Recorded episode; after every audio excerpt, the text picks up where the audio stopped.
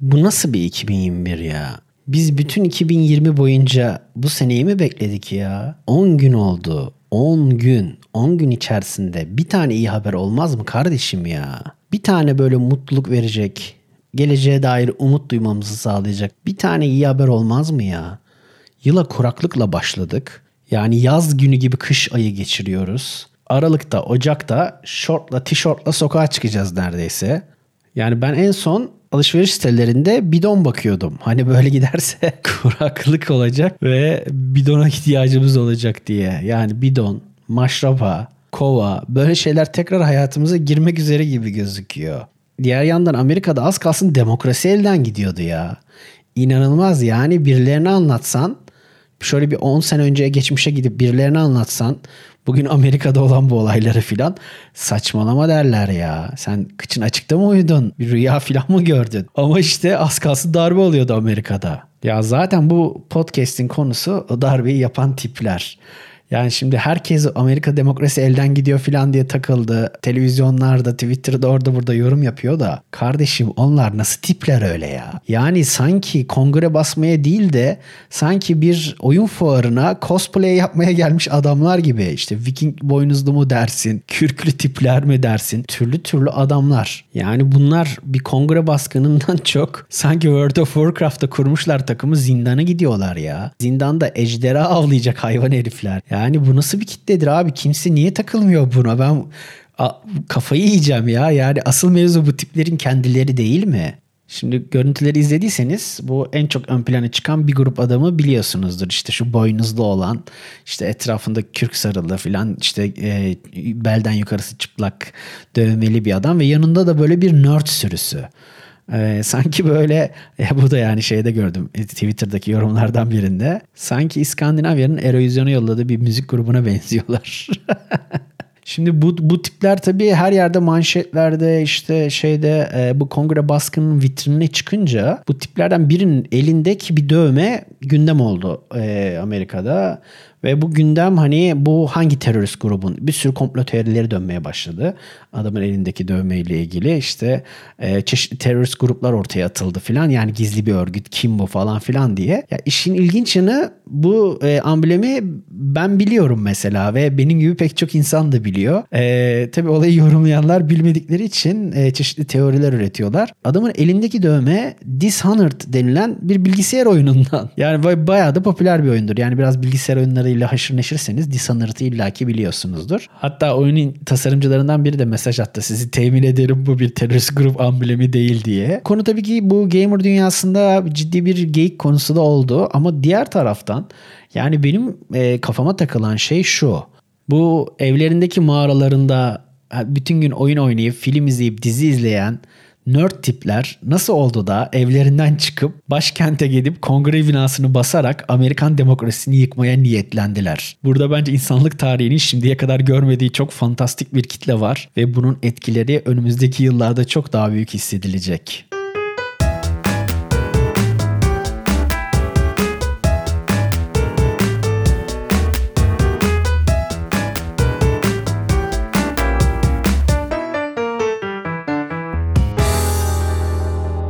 Amerikan demokrasisine kasteden bu tipler kim? Demin bahsettiğim gibi asıl soru bu. Yani bu adamlara baktığımız zaman birincisi bunlar böyle bir hak mücadelesi veren tiplere benzemiyorlar. Aç değiller, açıkta değiller. Hani inanç özgürlükleri veya başka bir şeyleri kısıtlanmış değil. İkinci veya üçüncü sınıf vatandaş muamelesi görmüyorlar. Aslında Amerika'nın en çok kabul gören beyaz tenli, polis tarafından, sistem tarafından kollanan insanları. Yani maddi gelir olarak da alt seviyelerde değiller. Hani çoğu genelde orta orta gelirli tipler. Bu insanların isyanı neye? Anlaması çok güç. Yani o tipleri, o gelen işte e, cosplay gibi giymiş tipleri görüp bir de amaçları ne ya bunların dediğinizde olay iyice saçma bir yere geliyor. Tiplere yakından baktığımızda da bir gariplik var. Bunlardan biri bir yargıcın oğlu. Yani yargıç Amerika'da hakikaten statü sahibi bir meslek. Mesela biri aktör, biri oyuncu, ses sanatçısı var. TV yarışmalarına katılan TV yarışmacısı var. Hatta işte bu yakın zamanda e, haberlere de düştü. Jeti ile buraya gelip protestolara katılan zengin bir iş kadını da var. Sırf Jeti ile kongreyi basmak için gelmiş kadın. Yani jeti falan var. Paraya falan ihtiyacı yok. Yani öyle düşünün. Niye gelip böyle bir manyaklık yapıyorlar. E, ayrıca hani burada ilginç bir konu da şu. Bunlar genellikle böyle medyada filan veyahut da genel kanıda sanki böyle Trump takipçisi, cahil, cüeyla, eğitimsiz, her şeye kanan tipler gibi e, biraz anlatılıyor ama e, alakası yok. Aslında bu adamlara baktığınız zaman bu adamlarda çok ciddi oyun kültürü, film, dizi kültürü, e, işte çizgi roman bunlara çok hakimler, sembollere çok hakimler. E, konuştukları filmlerden referans verdikleri fantazi dünyaları çok zengin. E, yani öyle boş, beleş bir kitle de değil bunlar. Hakikaten e, okuyan, izleyen, gözleyen bir kitleler. Yani böyle bir kitleyle Trump'ın bir arada olması da aslında başka bir absürtlük. Hani mesela konuşurken dinlediğiniz zaman yani bu adamların derdi ne diye mikrofon uzattığında anlattıkları şeyler acayip fantastik. Mesela seçilmiş kişilerin ve çok zenginlerin yeraltı üsleri varmış. Bunlar kilometrelerce uzunluğunda üslermiş. İşte bu üslerde çok ileri gelişmiş teknolojiler geliştiriyorlarmış. Bu teknolojilerle insanları yönetip beyinlerini kontrol altına alıyorlarmış. Çocukların kanlarını içip işte genç kılıyorlarmış filan gibi. Böyle sanki X-Files'tan, Stranger Things'ten bir episod gibi bir e, acayip bir e, komplo teorisiyle fantazinin karması bir dünyaları var. Ve bunun için demokrasilerini yıkmaya niyetlenmişler. Kongreyi basmaya gidiyorlar. Hayır yani bir gamer'ı özellikle bu dönemde yani Ocak ayında evinden çıkarıp oraya nasıl bir güç götürebilir merak ediyorum. Çünkü Kasım Aralık ayları genelde en iyi oyunların çıktığı dönemdir. İşte Cyberpunk 2077, Assassin's Creed işte e, o tarz böyle en popüler oyunlar genelde yıl sonu çıkar ve genelde bu gamerların Ocak, Şubat, Martları bu oyunları oynayarak geçer. Yani oyunlardan kalan zamanlarda film, dizi, müzik, stream, stream, Twitch filan derken bunların dünyadan haberi olmaz. Yani bu kitlenin evlerindeki mağaralardan çıkıp meydanlara akması ve bundaki yani bunu yapmalarındaki motivasyonun böyle fantastik komplo teorileri olması inanılmaz. Yani böyle bir kitleyle nasıl mücadele edecek dünya? Gerçekten hani biraz şaka gibi ama diğer taraftan da yani insanlığın iletişim kurmasının çok zor olacağı kopuk bir kitle bunlar. Fantazileri için demokrasiyi yıkacaklar. Ya insanoğlu bence tehlikenin daha farkında değil.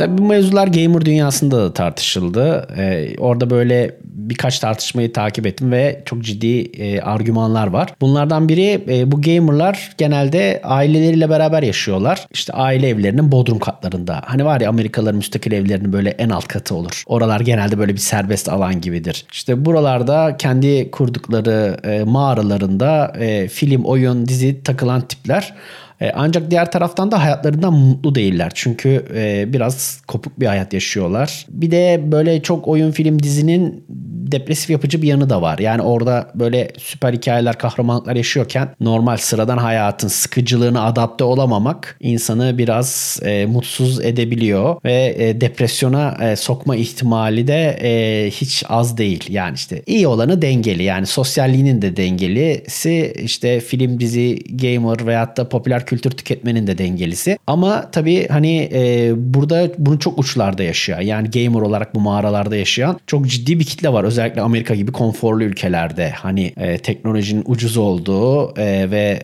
daha kolay geçinmenin daha kolay olduğu, gelir düzeyinin yüksek olduğu ülkelerde bu kitle yani hayattan kopuk mağaralarda yaşayan, dijitalde yaşayan öfkeli kitle gittikçe artıyor. Buradaki argümanlardan biri şu bu kitle hayatlarından mutlu değiller zaten. Biraz da depresyondalar. Kafalarını kaldırıp etrafa baktıklarında bu öfkelerini yönlendirecekleri bir yer aradıklarında ilk karşılarına çıkan bu sivri tipler oluyor. Trump gibi veyahut da ırkçılar gibi işte homofobikler gibi. Bunlar her ne kadar medyada karikatürize edilse de bunların söylediği o etkileyici sözler e, bu kitlelerin kulaklarına ulaşıyor bir türlü ve bunları etkileyebiliyor. Kendi fantazi dünyalarıyla ya da birleşince bu aşırı uç e, tiplerin peşinden gidebiliyorlar gibi bir yorum vardı ki benim aklıma yattı. Yani oldukça da mantıklı gözüküyor.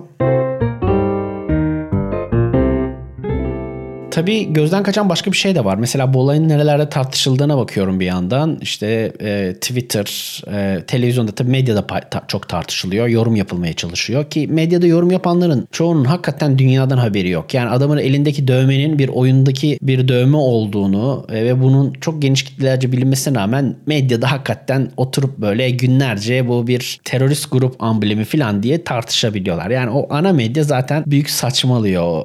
Daha çok çağını anlayamayan insanlarla insanların yorumlarıyla dolu. Bizde de öyle biraz. Ama Twitter biraz daha mantıklı bir yer olmasına rağmen Twitter'daki yorumlar da çok iyi tespitler yapamayabiliyor. Ya bunun sebeplerinden biri bu kitle çok ciddi bir şekilde TikTok'ta takılıyor. Yani TikTok'ta acayip bir kültür gelişmiş durumda. Pek çok insan ben TikTok'ta değilim diye gurur duyuyor. Etrafına hiç TikTok kurmadım diye. Bunu yani şey olarak gururla söylüyorlar ama TikTok'taki gelişen kitle ve kültür altta ciddi bir dalga yaratıyor. Örnek veriyorum bu kongre baskınında bütün ne oluyor ne bitiyor ne konuşuluyor her şey TikTok'ta dönüyordu. Ee, yani her şeyi gerçek değil de oradaki insanlarla gördüğünüz ve yaşadığınız bir yer TikTok'ken onun üzerinde sanki daha böyle yüzeyde Twitter, medya gibi yerlerde bunları yorumlamaya çalışıyorlar. TikTok'un burada e, acayip bir paylaşım ve e, bu insanların e, ortak merkezi haline gelmesi de ileride bu insanların toplumdan ne kadar koptuğunu ve nasıl kendi hallerinde bir harekete dönüştüklerini de e, destekler nitelikte.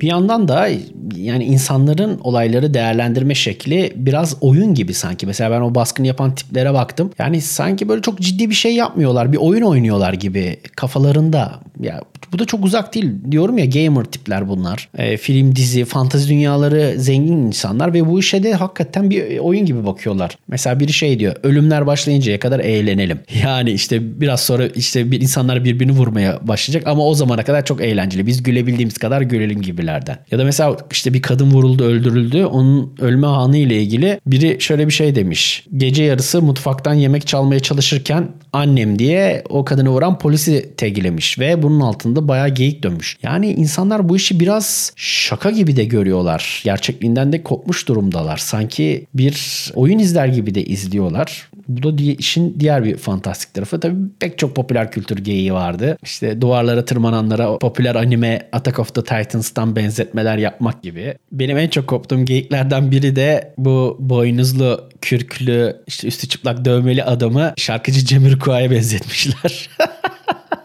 Ve acayip benziyor yani. Bunu okuduğumdan beri adama Jamiroquai diye bakıyorum. Bizdeki lakabıyla biliyorsunuz. Jamiroquai. Ve inanamazsınız Cemirio bununla ilgili açıklama yapmak zorunda kaldı. Bu gördüğünüz adam ben değilim diye. Ama o kadar benziyor ki yani artık ben adama baktığımda başka birini göremiyorum. Bu da bence kongre baskının en kopartıcı noktalarından biriydi.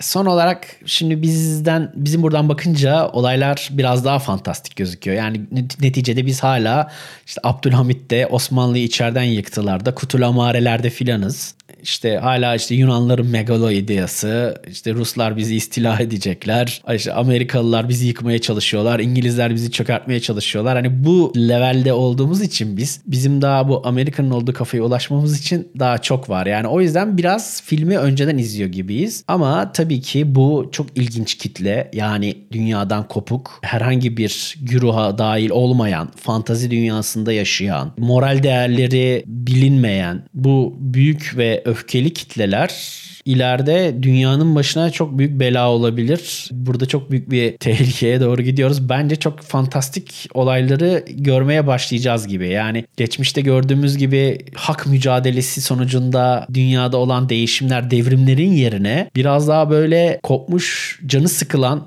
fantazi dünyasında yaşayan insanların dünyayı nasıl yıktığını görmemiz mümkün olabilir gibi geliyor bana. Yine de morali çok bozmayalım size bizim de sosyal medyamızda sık sık paylaşılan bir dörtlükle veda ediyorum. Mississippi akmam diyor, tavırını yıkmam diyor. Şanı büyük Trump Paşa Washington'dan çıkmam diyor. bir Twitter şairinin paylaştığı bu dörtlükle bugünkü bölümümüzün sonuna geldik. Müzik